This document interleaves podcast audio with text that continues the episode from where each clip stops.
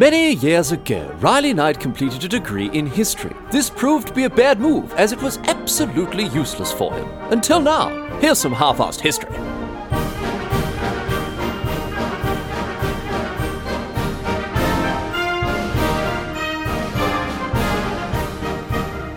What's going on, mate? Great to have you along for some more half-assed history. This week on the agenda, going to be having a chat about Genghis Khan, one of the greatest conquerors ever to have existed. Now, you've heard of this bloke before, of course. He forged the Mongol Empire, which at its peak was the largest contiguous empire the world has ever seen before or since.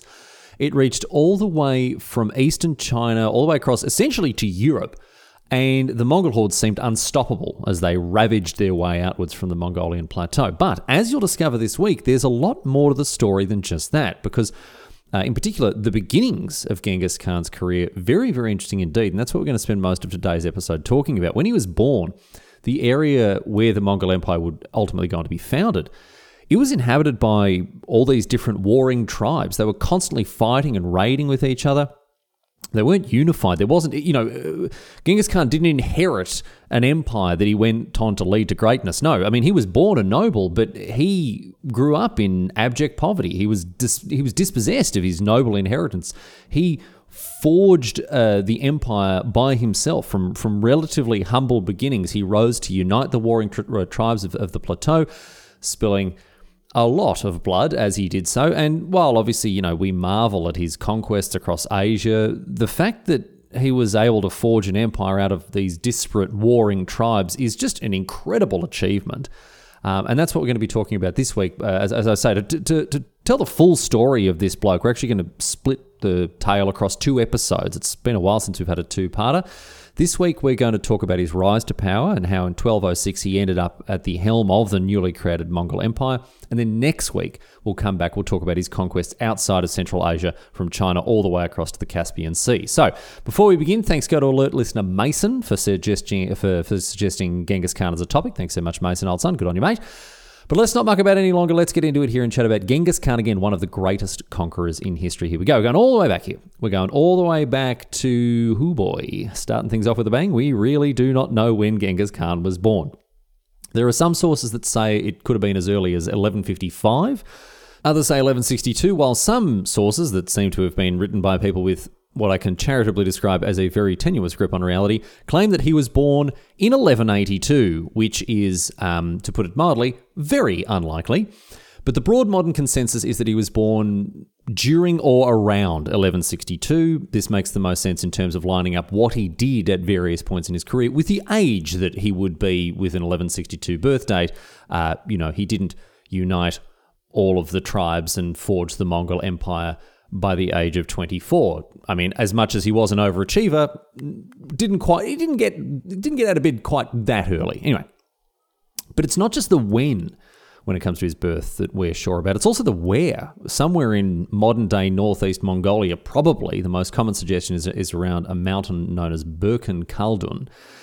But again, all this is far from a certainty, and these are just our best guesses. It could be very different. But we do know about his birth. He was born to a fellow named Yesügei and his second wife, Hulun, right? Now, Yesügei was the chief of the Borjigin tribe. This was a part of a nomadic tribal confederation known as the Kamag Mongol. And there were, broadly speaking, five different confederations, five powerful confederations that lived and fought and died on this plateau, the plateau that we today call the Mongolian plateau. So our mate, he's born into the minor nobility of one of these confederations, being part of the Borjigin tribe, which was again under the banner of the Kamag Mongol Confederacy. And there were all these confederations, all these alliances, groups, whatnot. I mean, constantly chopping and changing and shifting. But the one thing that remains constant is they're always fighting, right? The Tatars, the Khereids, the Naimans, heaps of others, all fighting with each other, all raiding and pillaging and whatever else, until that is Genghis Khan came along and ultimately unified them under one banner, the Mongol banner, and we'll get to that, in due course. But very interestingly as well, he wasn't named Genghis Khan at birth, and we'll talk about exactly why a bit later in the episode. That name is actually a title. It's not a name. although it is, this title is what people have sort of, what history has sort of come to know him as. But today we're going to use his birth name to refer to him, Temujin. This was the name that he had when he was, you know, getting up to all the stuff we're going to talk about today, before he united the tribes, before he took this title of Genghis Khan. He was known as Temujin. And as I say, born into, nobility on both his mum and his dad's side. However, his noble birth did not mean he had an easy upbringing. It wasn't bloody, you know, cushy thrones and peeled grapes for this young fellow. It was actually quite the opposite. He and his siblings, he had 3 brothers, a sister and 2 half-brothers. They had a fair few rough bounces when they were kids. When Temujin was just 9 years old, his dad organised a marriage to the daughter of another tribe, the Khongirad, so as to bring the 2 tribes close together in an alliance, and this was very typical for the time, of course. Temujin was packed up, he was delivered to the Khongirad, and the idea was that he would stick around there and he would get to know his new tribe, his new family, that sort of thing, until he could marry this girl, Börte, right, when he turned 12. But this didn't happen, because when his old man Yesügei was on his way back home after dropping Temujin off, he ran into some Tatars. Now, the Tatars were the traditional enemies of the Mongols, so immediately Yesügei's, oh, I've got to watch out here, I've got to be careful. But these Tatars, out of nowhere, very friendly. They go, oh, Yesügei, old son, how are you, bastard? No, not going to attack you, mate. Come and join us. Come get some tucker into you. No worries at all. They invited Yesügei along for a meal. Here you go, mate, dig in, bloody bon appetit. Let's get stuck in, let's have some food. But the twist that you never saw coming, of course, is that the Tatars had poisoned the food, and poor old Yesügei dropped dead just 3 days later. Now, Temujin, he hears about this. He's just 9 years old, remember. His dad's died. His poor kid, he's lost his dad, just 9 years of age. So he goes, bugger this for a joke. I'm the captain now. I'm not sticking around here to wait to marry this chick. I'm going to move. I'm going to go back and claim what's mine, take over the tribe that my dad used to be the chieftain of. Now, he goes back, and the Borjigin, they laugh and laugh at him. They laugh and laugh at this little 9-year-old kid. Very good joke there, little fella. Now, you know, run along, play in your bloody sandpit with your Tonka trucks. You're absolutely not going to be the chief like your dad was. We don't have time for this. No, forget about it, right? The Borjigin actually abandoned Temujin and his family. They cast them, effectively exiled them. Perhaps they saw him and his brothers as a threat because, you know, they were the sons of the former chieftain, and maybe they'd rise up and take the leadership of the tribe back from the people who had seized it after the death of Yesügei. So very bad bloody news for Temujin. He and his brothers are now forced to hunt and gather to feed the family. I mean, they're just kids. They're just kids, and they're having to now provide. And it was not a smooth family dynamic either, because Temujin's older half-brother, he started to behave like he wanted to be the head of the family, which caused a fair bit of strife, as Temujin obviously, you know, he wanted to be the one who was in charge of things himself. Now, Temujin took what really can be described as a characteristically direct route to solving this problem. It will become a bit of a signature move from this bloke throughout his life. He killed his older brother. He just killed his older half-brother just like that. He was challenging his power, and therefore, even just as a literal child, he killed his sibling because he challenged him for power. Let me tell you, nothing changes about Temujin in that regard for the rest of his life. You can be certain of that. Anyway. He grew up in poverty, hunting and gathering and providing for his family when he wasn't murdering his half-siblings. But then, unfortunately, things took a turn for the worse around 1177, when Temujin was probably in his teens. He was taken captive by a different rival tribe, the Taichiud, right? And worse yet, he was enslaved by them. And as he was the son of a former chief of a rival tribe, he was paraded around, embarrassed. He was stuck in a weird kind of, almost like a pillory, one that didn't restrict his hands. It's called a kang. It's like a big collar. So he was put in that, and he was paraded around, laughed at, you know, embarrassed, humiliated, whatever else. But this proved to be a bad move by the Taichiud, because one night when they were feasting, Temujin snuck up behind his guard and used the collar to whack him on the head. Right? He used the collar to knock out the guard. So the very thing that he'd been put in to try to embarrass and humiliate him ended up becoming a weapon.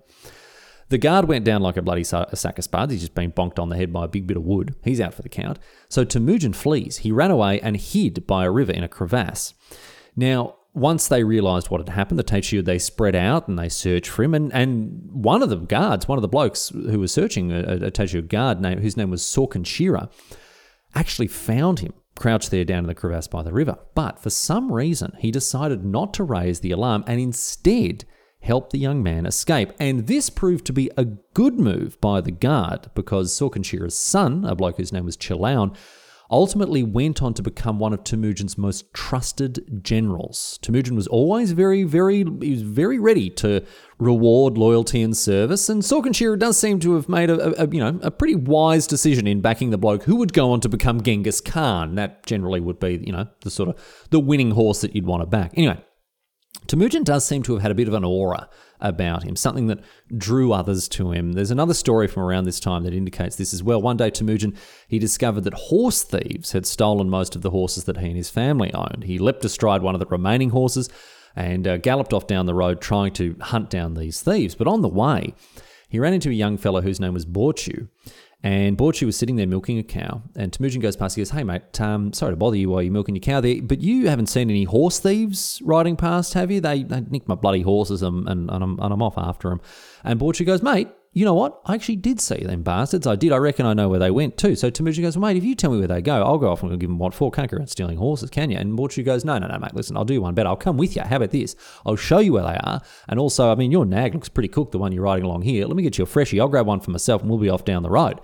Temujin can't believe it. He's like, he goes, "Mate, are you serious? You're going to tag along with me and find these dickheads? Let's bloody go." So Borchu saddles up with Temujin, gives him a fresh horse, and off the two of them go. They're off together. Sure enough, they track down the horse thieves, just like Borchu said he knew where they were, gave them a hiding together, and they got Temujin's nags back. No worries. But Temujin didn't just get his horses back. He also got Borchu as a lifelong companion. Borchu was so impressed by Temujin for whatever reason that he left his old life behind and attached himself to Temujin for the rest of his life, and also rose to become one of his most trusted generals, just like Chilaun. So you can see Temujin already attracting people that would go on to play a pretty important role in not only his life, but also, I mean, in, broadly speaking, world history, with the formation and the conquests of the Mongol Empire later on.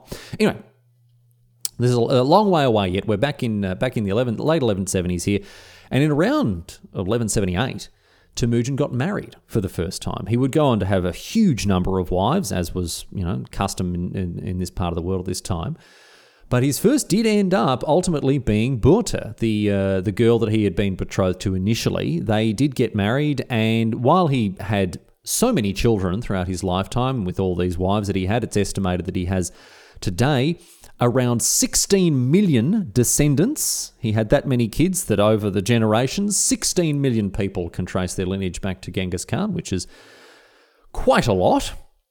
But the four kids that he had that were closest to him, four sons, were all the sons of Börte. This is Jochi, Chagatai, Ugedai, and Tolui. But of course, we'll come back to them later. I'll talk about them more next week. For now, back in the 1170s into the 1180s, Temujin seemed determined to restore his family's position and seek power and influence once again. He's gathering together a loyal band of followers. He's married. He's having kids. Despite his fall from grace after his dad's death, he did seem to have some kind of magnetism, and his noble birth helped him in bringing people on side and bringing people into the fold here.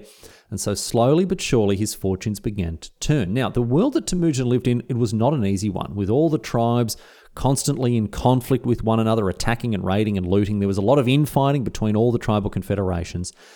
And so Temujin, very wisely, in order to gain a foothold back into tribal politics, he decided that he would seek out the aid and assistance and alliance of other tribal leaders, other Khans, right? So he used his noble background to ingratiate himself with a couple of different Khans, contacted his father's old allies as well as friends that he had when he was a youngster, and he forged alliances with a few other clans. Now, one such clan, the Jadaran, this was led by Temujin's childhood friend, a bloke whose name was Jamukha.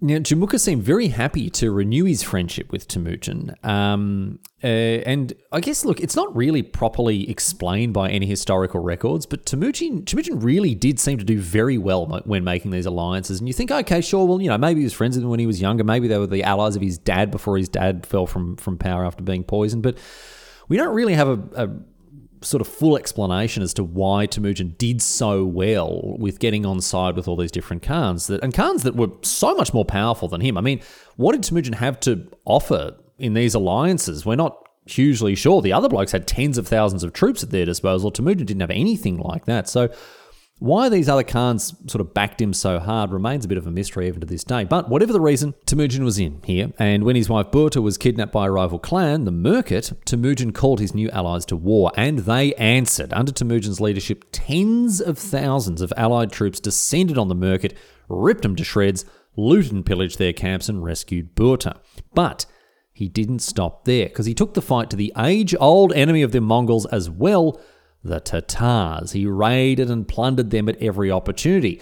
And this won over a lot of people. People saw this bloke, go, look at him, he's going around kicking goals with both feet, feeding the Tatars, the left and the right, rescuing his wife. This bloke's brave, he's courageous, he's he's talented in battle. You know, he won himself a fair few fans doing this sort of thing. However, it also brought out a couple of snakes in the grass, because some supposed allies of his used his absence while he was off fighting the Tatars and, you know, doing whatever he was doing, to instead raid and pillage his tribe, Temujin's tribe. And while hindsight is, of course, 2020, it turns out that betraying the bloke who would go on to become Genghis Khan is not a very good idea at all. When Temujin found out that his tribe was being attacked in this way while he was away dealing with other business, I tell you what, his retribution was swift and terrible. He chucked his horse straight into reverse, zoomed back home, and turned his by now quite considerable military might on these traitorous tribes. He ripped through them like a hot knife through butter and killed all the ruling nobility. The rest, whether they were prisoners, soldiers, civilians, whatever else, he took them into his growing tribe, whether they liked it or not. This swelled his ranks. It caused more and more people to end up loyal to him, because they were more or less conscripted into his army or forced to assimilate into his tribe.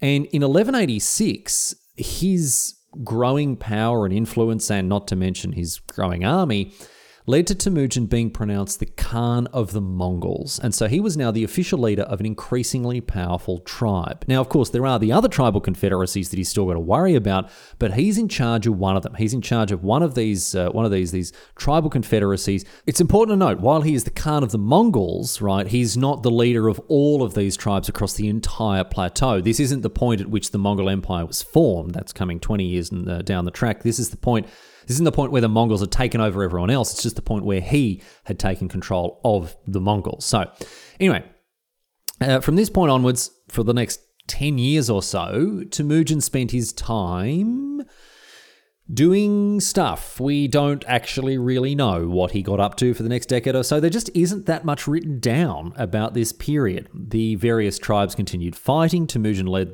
the Mongols through various conflicts and hardships, including things like a drought. But as far as actual sort of really crunchy details, I just don't have them, mate. I mean, no one does. We don't really know what he got up to. There weren't huge escalations in conflict. There wasn't an enormous upheaval in terms of the status quo once he took control of the Mongols. They were still fighting against the other tribal confederacies. But ultimately, I mean, obviously he did pretty well for himself, because ultimately Temujin's power and influence grew to the point that he was no longer seen as a useful ally to people like Jamukha, his childhood friend. He was instead seen as a threat. And this is where we sort of pick up the story again with Jamukha and Temujin, who previously had supported each other through thick and thin, where they began to have an increasingly strained relationship. Temujin had a very different approach to leadership when compared against some of the other tribal leaders at the time. I mean, someone like Jamukha, for instance, represented the traditional rule by the elite ruling class, the nobility, the tribal nobility that upheld and perpetuated this power structure where they were the ones in charge. Power was concentrated in the hands of the tribal elite. They were the ones who oversaw the affairs, the people under them made the decisions, and broadly speaking, this was, you know, pretty immutable. It didn't shift too much. Temujin, on the other hand, was a little more forward-thinking. He was meritocratic. He promoted people based on ability and on loyalty, which is, you know, why he ended up with the son of a gardener, a bloke who used to milk cows, ultimately being counted amongst the most trusted generals that he had throughout his entire life. Temujin was famous for bringing conquered people into his realm, happily accepting their loyalty, ingratiating them into his people, and then promoting them if they had the ability, if they had the capacity to help him out. He didn't draw the lines of power along classist lines or ethnic lines or anything like that. If there was someone who he thought would serve him well and loyally, this person would rise through the ranks very easily. And this really ran against the grain of the, as I say before, the traditional power structure of these tribes here, this tribal leadership. Anyway, the writing was on the wall with Temujin and Jamukha. These blokes, they're already at odds politically. You could tell they were going to end up fighting. Sure as anything, mate, these two are going to end up coming to blows. Over the years, both of them had expanded their power, their influence. And I mean, look, it's just got to a point where I suppose you could say the town ain't big enough for the both of them. In 1193, with Temujin increasing his armies, his wealth, and his power with constant raiding and fighting against other smaller tribes, Jamukha decides enough is enough and he has to take this bloke out of the equation. He attacked Temujin. And I mean, let's just remind ourselves of what this fella's just done, right? He's just voluntarily decided to attack the man who would go on to become Genghis Khan. Not the sort of person you really want to make an enemy of, but Jamukha, he's backed himself. It's a gutsy move. He's gone into battle with, again, the person who would grow to be one of the greatest conquerors that history has ever seen. And so you can guess what happened when Jamukha attacked Temujin. I mean, yeah, yes, you're absolutely right. Jamukha crushed him. Absolutely crushed him. He wiped the floor with Temujin. That is seriously what happened. Jamukha beat Temujin at the Battle of Balan Baljut, right? This was a rare accomplishment, not shared by many in history. But unfortunately for Jamukha, he didn't capitalize on this victory at all. He sent Temujin packing with his tail between his legs, but what he did after this battle, in fact, ended up being more of a benefit for Temujin than him, Jamukha, the bloke who had won the battle. The things that he went and did directly after winning actually undid a lot of the benefits that the victory had brought him. Jamukha decided, for whatever reason, that it would be a good idea as a show of retribution and force to execute a bunch of these senior Mongol captives, right? Now, custom and tradition at the time demanded that those of noble birth, if they were to be killed, they were killed without spilling blood, right? So there were various different ways that you could kill a person of high birth, of high standing, without spilling their blood. The most traditional way was to break their spine.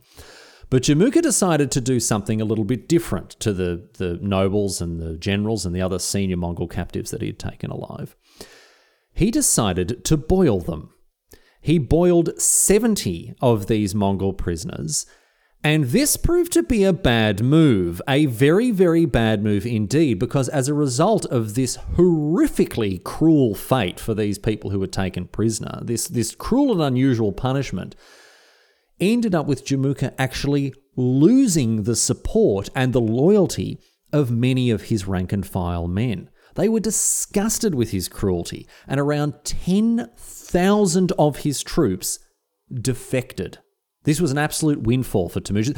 These blokes didn't just put down their weapons and walk away. They held onto their weapons and walked across the battlefield to the enemy camp. So Temujin's ranks have just swollen like you wouldn't believe. He can't believe it. I mean, he's back, baby. Let's go. Huge win for him here. And so as a result of this, directly after winning this battle, Jamukha is forced to withdraw, couldn't follow through on having Temujin on the ropes after the win. An absolute freebie for Temujin, who, despite the defeat, actually came out of the situation very well off indeed. And for Temujin, it only got better from there. Because in 1195, the Chinese Jin dynasty, they allied themselves with the Tatars and launched an attack on the Mongols that Temujin led. And you're probably thinking, whoa, hang on, you said it only got better from there. What's going on? The Jin dynasty and the Tatars are now, tag-teaming the Mongols. This can't be a good thing. And, to begin with, it wasn't, certainly. This new alliance had some success on the battlefield. They were really taking the fight to the Mongols. But this alliance broke down very quickly, and also very spectacularly, because the Jin and the Tatars couldn't agree, of all things, on who got what loot. And so before long, they were, instead of fighting the Mongols, fighting each other. And so Temujin, realizing that, the time to make hay was while the sun was shining, he seized the initiative and attacked them both. In the middle of this infighting between these former allies, the Jin and the Tatars, the Mongols attacked, and I tell you what, they did not waste this opportunity. They forced the Jin to withdraw. The Tatars, however, they weren't so lucky. They weren't able to withdraw. Temujin absolutely annihilated them. He essentially removed them from the equation altogether. The Mongol attacks on the Tatars were so effective that the Tatars were almost neutralized as one of the larger tribal powers on the plateau. And as one of the main rivals of the Mongols, with the Tatars now out of the picture, Temujin was in a position to turn on the other rival tribal confederations. He approached the Jurchens initially to seek an alliance with them against the powerful Naimans, but when the Jurchens murdered Temujin's ambassadors, Temujin instead just conquered the Jurchens and forced them to help him fight against the Naimans. Should have just said yes the first time around, I reckon. He had a good bit of luck fighting the Naimans as well, because in 1198, the Khan of the Naimans, he died and he split his realm between his two sons. Now, step one, the divide part, already been taken care of for him here, so Temujin, he moved straight on to step two, conquer, and the fractured Naimans fell before him, removing yet another powerful rival to the Mongols. So by now, Temujin and the Mongols, undoubtedly one of the most powerful warlords, one of the most powerful tribes on the plateau. The other remaining tribes starting to get very worried here. They're looking at this bloke Temujin who's going around kicking goals with both feet, going around and, you know, knocking out the Tatars, knocking out the Naimans, and they're thinking, bloody hell, we're going to be next. So these other tribes, they frantically form a grand alliance against Temujin and the Mongols with the aim to take this bloke down a peg or two and remove him as a threat to what had been, as I say before, the traditional power structure of all of these tribes on the plateau. And would you like to guess who ended up in charge of this alliance? It was none other than Temujin's old friend turned rival, Jamukha himself. And as we move into the 13th century, Temujin is continually challenged by this alliance and constantly comes into conflict with them. I mean, look, he's still cutting about conquering various straggler tribes where he could, dealing with traders and defectors within the tribes that he ruled. But everywhere he goes, he's challenged by these other tribes who are, at this point, they really believe they are fighting for their survival. And I tell you this, they were right in thinking that, because Temujin, he was coming for him, and he was coming for him hard. Ultimately, I mean, look, it did take a while. There were battles and there were raids, there was raiding and pillaging, and there was all sorts of blood and guts between the two sides. But it did take a couple of years. It took until 1204 for there to be a decisive result between Temujin and the Mongols and this coalition that he faced. They fought in 1204 the Battle of Chakimaut, sometimes called the Battle of the 13 Sides, and this was the turning point in Temujin's career, because after winning this battle, after proving victorious against the combined might of all of the enemy tribes led by Jamukha, he became the uncontested sole and supreme leader of all of the tribes on the plateau. And what's more, after this battle, Jamukha was taken prisoner. The chickens had really come home to roost for old Jamukha here, who by some accounts was actually offered forgiveness and friendship by Temujin when he was taken prisoner. However, he refused, and instead he asked for an honourable death. Now, as I mentioned before, custom dictated that those of noble birth should die without their blood being spilt, and Jamukha, very luckily you would think, avoided the grisly fate that he had subjected Temujin's men to years previous. He was not boiled alive. Instead, he requested for his spine to be snapped, as was the custom. And that was the end of old mate Jamukha. Temujin always gets his man. But over the next 2 years, Temujin essentially was in a mopping-up phase. He cleaned up the remaining resistance to his rule, but really there was just no one left to stand in his way. Which brings us to that critical year, 1206. By 1206, he had united the tribes of what is now called the Mongolian Plateau under his banner, and that, exalted listener, is why it's called the Mongolian Plateau. From what I understand, the tribe led by Temujin, the Mongols, was so utterly dominant that it subsumed all these other tribes, the Naimans, the Khereids, and the like, and they became, to history, Mongols. So Temujin didn't so much conquer Mongolia as he did create it. Before him, all these tribes, they were disparate, they were splintered, they weren't unified at all. So at this point, like, I want to impress upon you once again just how enormous this achievement is. We've talked about how much all these tribes love to scrap, they love to fight, constantly attacking and raiding each other. But Temujin rose to unify all of these constantly warring tribes and bring all the people of the plateau together, whether they liked it or not. And 1206 marked the beginning, as a result, of the Mongol Empire. And it was in that year, after uniting the tribes, that Temujin took the title Genghis Khan. Now, Genghis Khan roughly translates to universal ruler. Very well-chosen title for this bloke, as his rise to power within what we today call Mongolia was effectively complete. But what was behind his success? We talked about this almost sort of ephemeral idea of magnetism that he had, and look, maybe that did play into it somewhat. Some people are just inspiring leaders, but that's not enough to forge an empire. There are a few other factors at play, factors that contribute to both sides of the ledger when it comes to Genghis Khan's reputation. So let's have a chat about them and try to uncover exactly what went into his empire building. Firstly, Genghis Khan, as we're calling him now we got to 1206, he had a deep understanding of military strategy on a grand scale. While we have this perception of the Mongols as being a bloodthirsty horde of invading horsemen, bent on destruction and plunder, and while this perception isn't entirely unfounded, it doesn't give them their due. Genghis Khan was keenly intelligent. He was patient and calculating and very deliberate in how he conducted his campaigns. He didn't just run in there and, he did just run in there and swing the sword about, but he thought about how the sword was to be swung before he got stuck in there. And his approach to tactics, his focus on strategic thinking was a big part of his successes on the battlefield, but that success was also bred by things that he did off the battlefield. He was someone who very highly valued military intelligence, and he used a vast spy network that he'd built up in order to determine the opportune moment to launch his attacks, or conversely to figure out if he should withdraw and wait for a better time. And in order to support his spy network, he also built a communications network as well, with messengers speeding their way around his realm, delivering the latest news and tidings at great speed. And this may not sound all that exciting, but they say, after all, knowledge is power. And look, tens of thousands of mounted soldiers is also power, and Genghis Khan, he made sure that he had both at all times.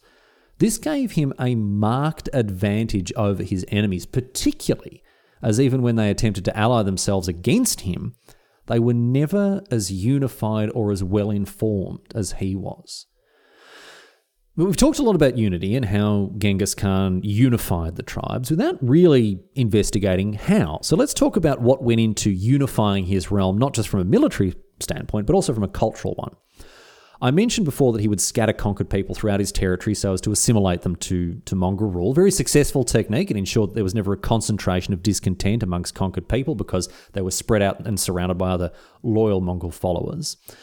But on top of this, he also gave almost anyone, we'll come to that in a second. He gave almost anyone the opportunity for advancement and success within his realm. I talked about the fact that he wasn't hugely classist. He didn't draw the line at only ethnic Mongols being able to rise through the ranks here. No, he was an advocate of meritocracy. It didn't matter if you were a Mongol or someone he'd conquered. If you were good at what you did, you'd have a chance to prosper.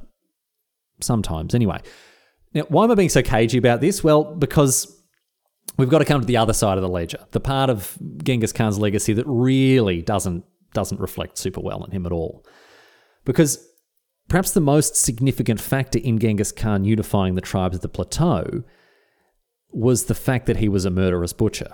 Let's not delude ourselves here. He was ruthless and cold-blooded and extremely cruel when he needed to be. And nowhere was that more obvious than when it came to one of the practices he carried out after conquering a resisting people. He would subject the men in the lands that he conquered to a process known as being measured against the linchpin. And if you don't know what that is, let me tell you, it is not very nice at all.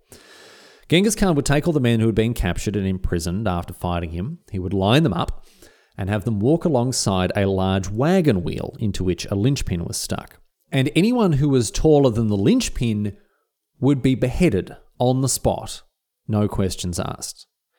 And sometimes if there had been particularly stiff resistance, he would also do this with civilians as well, not just the soldiers, not just the troops that were taken prisoner. He would also go through the civilian populations and kill all of the men of a certain height. Now, why? Why would he do this? How could something so barbaric bring about unity between all of these warring tribes? Well, what he was really doing, it wasn't just arbitrarily killing taller men, he was, broadly speaking, killing all the men who were big and strong enough to meaningfully resist him.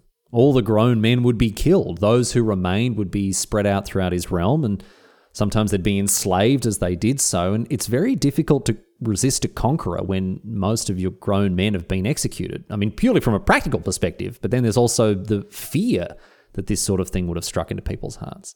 All of a sudden, people don't want to resist Genghis Khan. They don't want to be measured against the linchpin. So when armies appear on the horizon, you put down the swords. You start getting ready to surrender. Genghis Khan measured the Tatars against the linchpin. He measured the armies in Jamukha's coalition against the linchpin. He killed countless thousands in his search for unity. So, you know, while we give him credit for bringing together all these warring tribes and unifying them under him, well, it was unity bought with blood, and a lot of blood. Genghis Khan is a complicated historical figure with a mixed legacy as a result of actions like these. While he was meritocratic and tolerant and generous, he was also ruthless and murderous, and so his is not a straightforward tale to tell. But however he did it, by 1206 he had, as I say, he had united the tribes of the Mongolian plateau, and he had established at last the Mongol Empire. Him taking his new title of Genghis Khan signified the rise of a colossal new power, and he didn't waste time in reforming his new realm in many different ways. Some of his reforms were military. He restructured his enormous army. He promoted people of low birth to position of high command based on merit and loyalty, as I've said.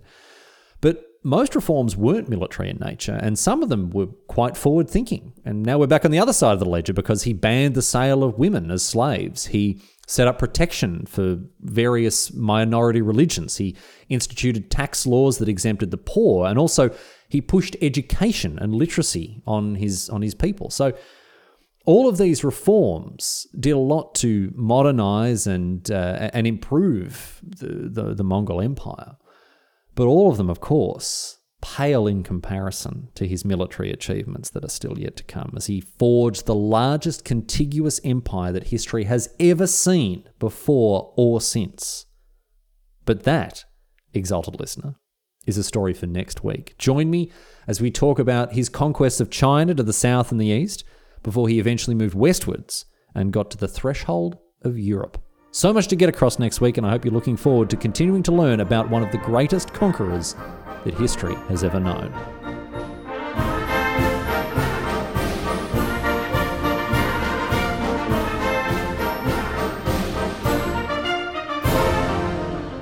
But that's it. That's all she wrote today, sports fans. That is the first half of the story of Genghis Khan. Looking forward to your company next week when we get across the second half, of course. And thanks once again to alert listener Mason, who suggested this as a topic, and or who's also, I guess, due for another thanking next week as well. So two thankings for the price of one for Mason. He's absolutely made it like a bandit here. If you'd like to follow in his exalted footsteps, head over to halfushistory.com. There's a contact form there, and you can make your own topic suggestion and get your own thanks on the podcast. I mean, maybe you suggest a 5-part, and then you get 5 thanks for the price. I'm probably not going to do a 5-parter. That would be a lot. Anyway, halfushistory.net is not just where you can submit suggestion ideas, also feedback, and you can find links to things like the merch shop. Go and buy yourself a Half-Ass History t-shirt, or you can support the show directly on Patreon, patreon.com/halfassedhistory, a great way to support the show. Also get access to exclusive Patreon-only merch, as well as things like show notes, uncut episodes, early access to episodes as well. Get them before the great unwashed do. But hey, even if you're not supporting the show on Patreon, thanks for being part of the Half-Ass History family and listening in anyway. And I'm looking forward to your company next week, as I say, when we get across the second half of this story. Until then, leaving with a question posed on Reddit, this one. I mean, I think I said how Genghis Khan has like 16 million descendants. I think Reddit user Kazvanur got a little carried away by thinking that 1 in 4 people are descended from Genghis Khan. I don't know that that's true, but in any case, Kazvanur asks, if we share 50% of our DNA with bananas and 1 in 4 people descend from Genghis Khan, does that mean that Genghis Khan was 200% banana?